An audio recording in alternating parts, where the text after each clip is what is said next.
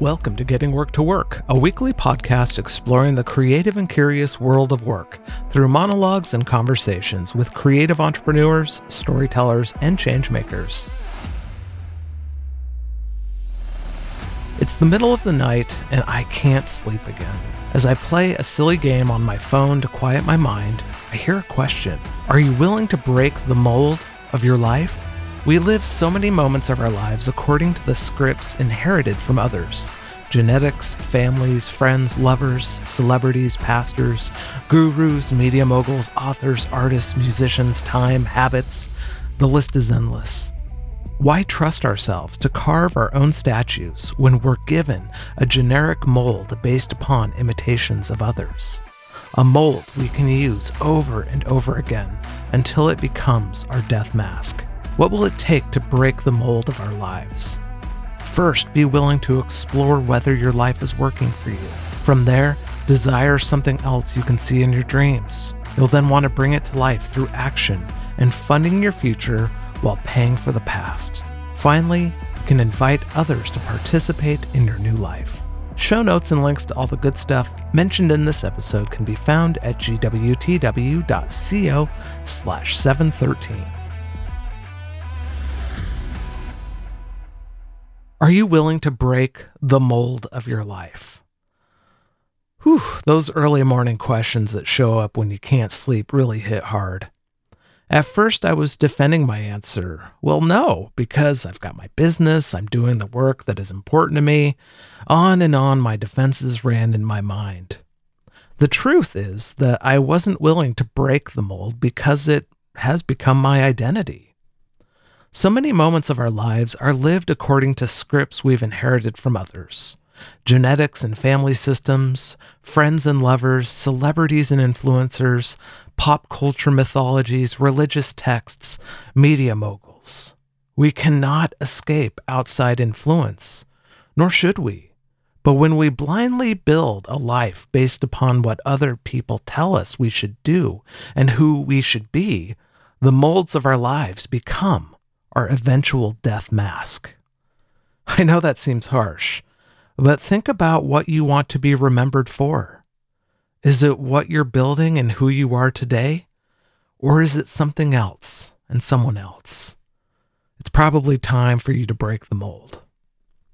The English language is pretty funny at times. Mold is one of those words where there are multiple definitions. One is a way to shape hot materials until they cool into the form the mold gives it. The other is the persistent fungi that grows in your shower, on old bread, and the thing that gives cheese its flavor. While I'm talking about the first definition of mold, the second one applies here as well, because anyone who has tried to eliminate mold knows what challenges they are up against. But I digress. So, how in the world do we break the mold of our life? Well, today I'm going to share five steps for you to break the mold of your life and bring your imagined future to being.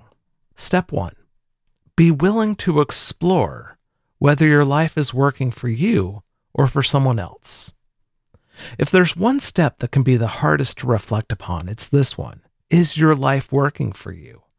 Is it working for someone else? Be honest.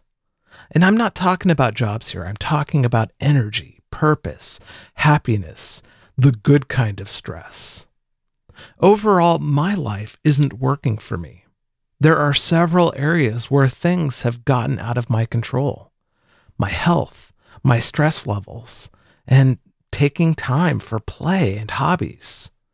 Most of my work is awesome. There are a few handful of projects that aren't, but I'm where I need to be. Money can always be improved upon, but that is going to be something I explore in a future step. Be honest with yourself. What's working for you, what's not. Write down where your life is working for you and where it's not, because this information will come in handy later on. Step two desire something else you can see in your dreams. There have been only a few moments in my life where I had a plan for what I wanted to do. The first was when I was in high school a long time ago, and I wanted to work for Microsoft. I wanted to make a ton of money because that was the script that was told to me that I was smart and I was going to make a lot of money. And so that seemed like my path to do so. So I embarked on studying computer science, which didn't work out as I planned. From there, over the years, I would have ideas come and go, but I mostly followed what was immediately in front of me. And that has resulted in a pretty good life, I won't lie. But that absence of a long term vision has created more speed bumps that have slowed me down along the way. A couple of weeks ago, I started to see a long term vision emerge. I shared it with my wife and told her where I wanted to be in two years. I want to create products that help people to get their work to work. I want to write books. I want to make more short films and podcasts about artists and storytellers. Yeah, it's a lot of what I'm doing already, but significantly less in some of the other areas of business that I'm currently doing. What about your dream? What do you see? Can you start to define it, or is it still fuzzy, blurry, and out of focus? How can you begin to shift the focal plane so that it comes into focus? Step three bring it to life through action. Take action every single day. But more importantly, look at your dreams and future life that you desire and find one thing that you can do today that connects to it. But more importantly, look for those areas that you are avoiding. I have a few projects I can act upon today. I can edit my book. I can work on a product idea that I've got written down. I can edit the video interview I shot in June. Those are all things that I can do that I'm avoiding. What is the action you can take? Step four, fund your future while paying for the past. Oh, money, how we love and despise you. A lot of my views about money stem from scripts received from others and from the mistakes I've made in the past. I think a lot about how most of the bills I'm paying in the present are more to do with the past instead of the future. And that is a shift in thinking I want to make. I want to start thinking about how I can fund my future today. And I can do that by starting in small ways. It's not just about saving money, though, but strategically spending it on what's going to bring those future dreams to life. And it's not about quitting your job either. It's about using what you have today to bring that future to life.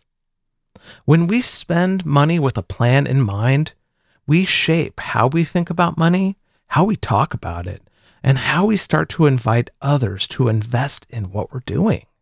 Money is one of the biggest molds of our lives, and learning to find new ways to earn, save, and spend will be the biggest point of shattering of a mold that we can do in the coming years. So, how will you fund your future as you pay for the past? Step five Invite others to participate in your new life today. Without other people, our dreams won't happen. We can do all the work by ourselves that we can conceive of, but eventually we need other people to tell us what they think with their words, time, energy, and money. So, what do you need to do to invite others to participate in your new life? Start by identifying those who are encouraging you and sharing your work now. Tell them about your dreams. Show them the work you're doing and what you want to do, and invite them to participate. Not sure what this looks like for you? Well, here's a few ideas. Maybe it's starting an email newsletter. It's always a great idea. Substack, ConvertKit, or MailChimp are all great places to start. Maybe it's subscribing to your YouTube channel or podcast, being an early reader or reviewer of your written work, buying merch that promotes your work and helps to pay some of those small bills, being a part of your work through interviews and profiles. There are many paths to inviting people. But again, by being strategic and inviting them to participate in your future, they're going to be along for the ride because they feel a part of it. So, how will you invite people to participate in your new life? Well, here are a few ways that I can invite you to participate in my future. And before I read these off, all of these links that I'm going to mention are in the show notes for this episode at gwtw.co slash 713. One way is joining my Substack newsletter for getting work to work. Each week, I share ways that you can feed your curiosity, spark your creativity, and also find inspiration in other people's workspaces. But here's something new I'm doing. Starting in September, I'm launching a weekly email for paid subscribers based upon my 16 week program called Unlock Your Creative Journey. It's a great opportunity to work on something for your future by breaking it down into 16 quests and then getting feedback and accountability from others. I'm even going to be participating myself because I want to release my book. And by doing it through this context of 16 quests, I know I'm going to be able to launch it in early 2024. So I'm going to be sharing my progress as well. Will you join me? To continue stepping into my love for writing, though, I've also started a separate Substack focused on poetry and spiritual writings. I'm sharing poems that I wrote 20 years ago each week. I'm re editing them, sharing the originals, but I'm also reading them in audio form. Sometimes there's music, other times not, and it's really helping me to enjoy different forms of writing. Another way is the documentary series that continues to take shape. I'm working on the third episode currently, but you can also watch the first two episodes on YouTube. Give them a thumbs up, leave your comments, but you can also subscribe to my YouTube channel for future videos.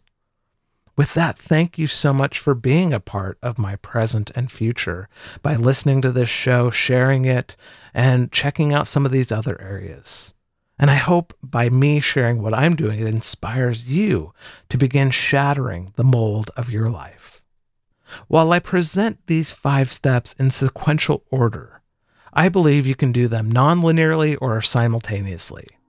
Because the point is not to follow a prescribed checklist, but to really examine what is working for you, what's not, and how you can begin to bring your future to life today.